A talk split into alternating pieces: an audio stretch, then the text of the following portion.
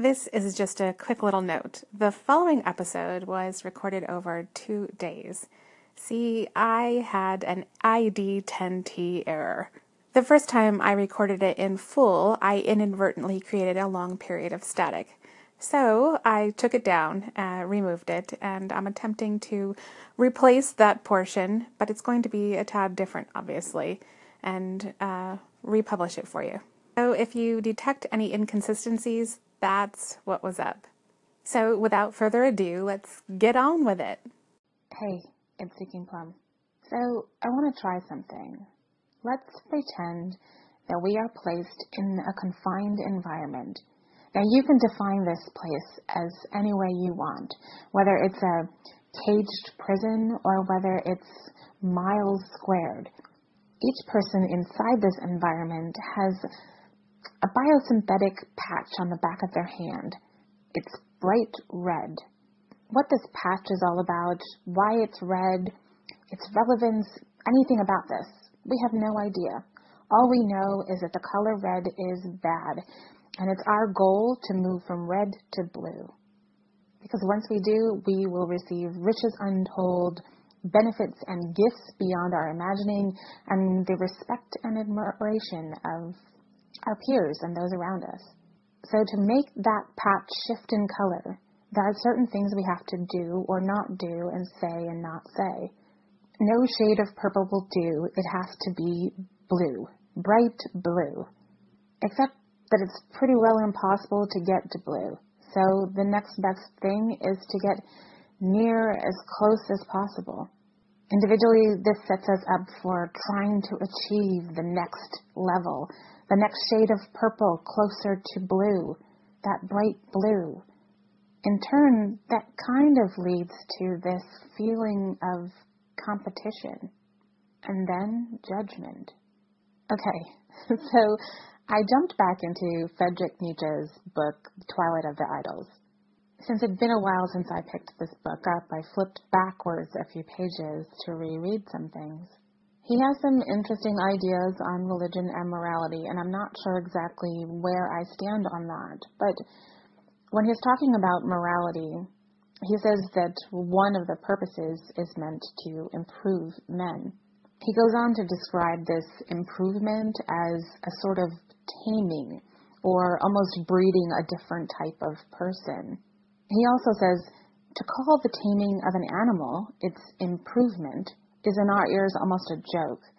Whoever knows what goes on in menageries is doubtful whether the beasts in them are, quote, improved. They are weakened, they are made less harmful. They become sickly beasts through the depressive emotion of fear, through pain, through injuries, through hunger. And then he goes on to say it's no different with a tamed human. I thought this was interesting and I was kind of intrigued, but I wanted to push it a little. If he thinks that morality and religion are meant to tame me, if they didn't exist, would I run amok? At first, I thought this is a really difficult question to answer because I've been brought up in a culture, a society that is built on morality. I was brought up in a home that was very religious. So a lot of these ideas have been ingrained in the way that I think and I approach the world. I mean, think about it. Bad guys often wear black, good guys often wear white. There's this idea of good and bad and and right and wrong. It's everywhere. Okay, so there's no avoiding that. I'm going to look at everything through that lens. So for some time, I have said that I believe morality is based on empathy. But when I was thinking about it today, I think there's more to it than that. Yeah, I think that plays a role. But I think to some extent we are taught some of our morals as we grow up. But I think as we continue to go through life, then we refine those morals, how we perceive them, what we want to keep, what we want to refine.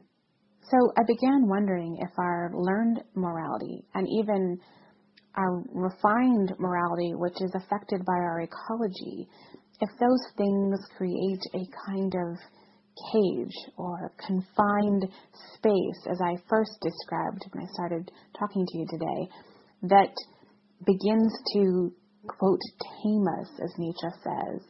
Do these insubstantial, intangible ideas make us sickly or weak? Do we not fully live because we're hanging on to them? When I think about morals as uh, insubstantial, you know, the, the intangible philosophies or ideas or a structure or something that we follow that sort of keeps us in line so that we don't, quote, run amok.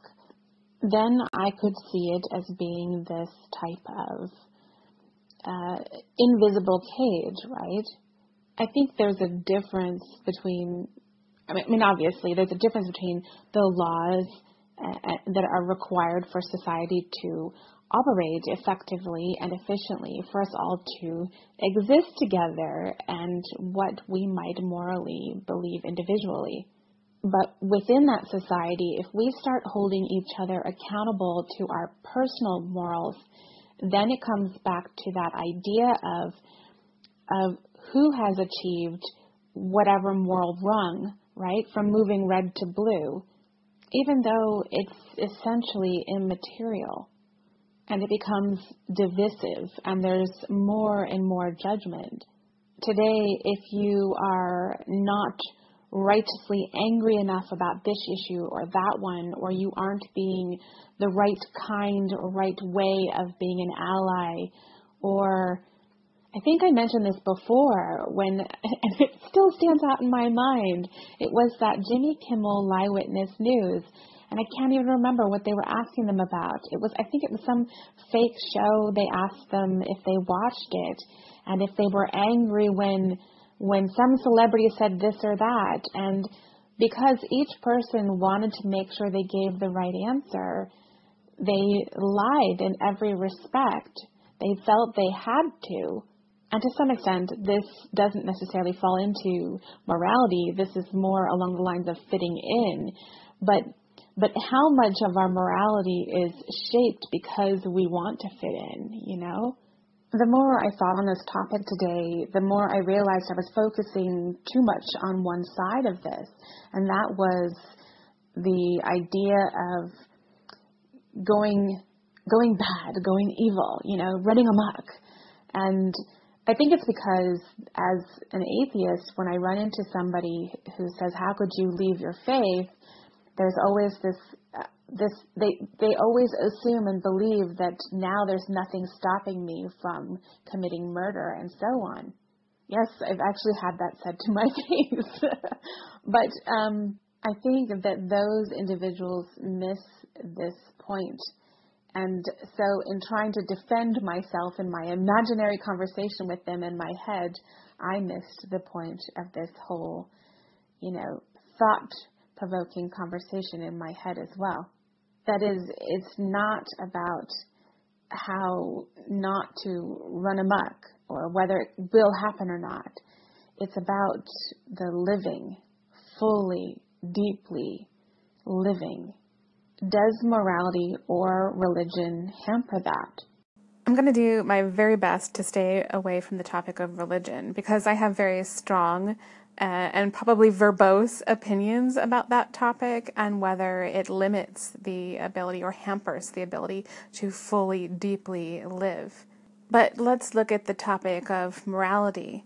So, if you've been listening along for a while, you know I've been also, amongst my other books, reading uh, Sapiens.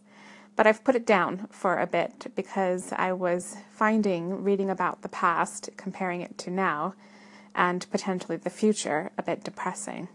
But I was thinking about some of the things I read about in relation to this whole conversation of morality. Now, just to be clear, Harari doesn't talk about morality with respect to any of this. So these are some of my own crazy thoughts, okay?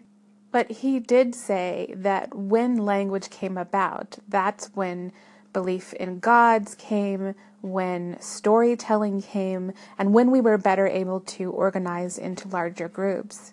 I know we can't pinpoint when exactly, but I wonder if it came about when language did this whole idea of right and wrong, what we should and shouldn't do or say. I know we can't answer when morality was introduced, but can we ask the question of why the social construct of morality came to be? We always frame the idea of morals about doing what's right, but I think largely the way that's done is through some framework of shame. And shame only happens in relation to other people either because the majority see this act as shameful or because we have been exposed as having done something that the majority sees as shameful, or we're worried about being exposed, uh, even if it's not necessarily something that would be, you know, considered awful. But it's all about whether it's our personal shame, that doesn't exist without exposure to someone else. And you might say, well, I do the right thing because it's the right thing to do, because it's what I want to do. But who told you it was right, and how did you come to that place? And even if, quote, morals didn't exist, wouldn't you do it anyway? So, if that's the case, and you would do it anyway, do you need morals? In part, I'm playing devil's advocate, and in part, I'm trying to think through these questions. Frankly, I don't think there's any escaping morality or morals. I think that our minds and the way that we operate with each other and within society and all of these things have worked within the framework of the idea of morality for so long that there's simply no breaking away from it. We can't even we can't even imagine what what the world would be like, what our lives would be like without the concept of morality. And if we do attempt it, I think often it ends up looking like a bastardization of what it would really be like. Because I don't think an absence of morality is really a free for all of, you know, quote evil. I don't think that's what it looks like. I'm beginning to wonder if we even need any kind of framework to encourage us to do good. In the beginning, we created this imaginary space, but if we consider that space to be the world, that biosynthetic patch on the back of our hand is actually a visible representation of our morality for everyone to see. The role of shame takes on something entirely different here. And because we know that perfection is impossible, we know that we will never, ever reach the purest blue. Yet, for whatever reason, we compete with each other over who is more moral. And if it's not a competition, then we sit in judgment. And even as I say these words and I think about this, I feel shame. Funny, isn't it? I have been thoroughly, thoroughly tamed.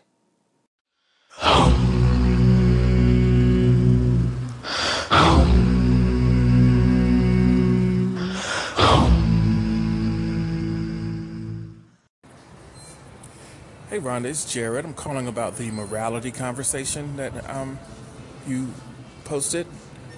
So I think morality is something that is emergent and communities.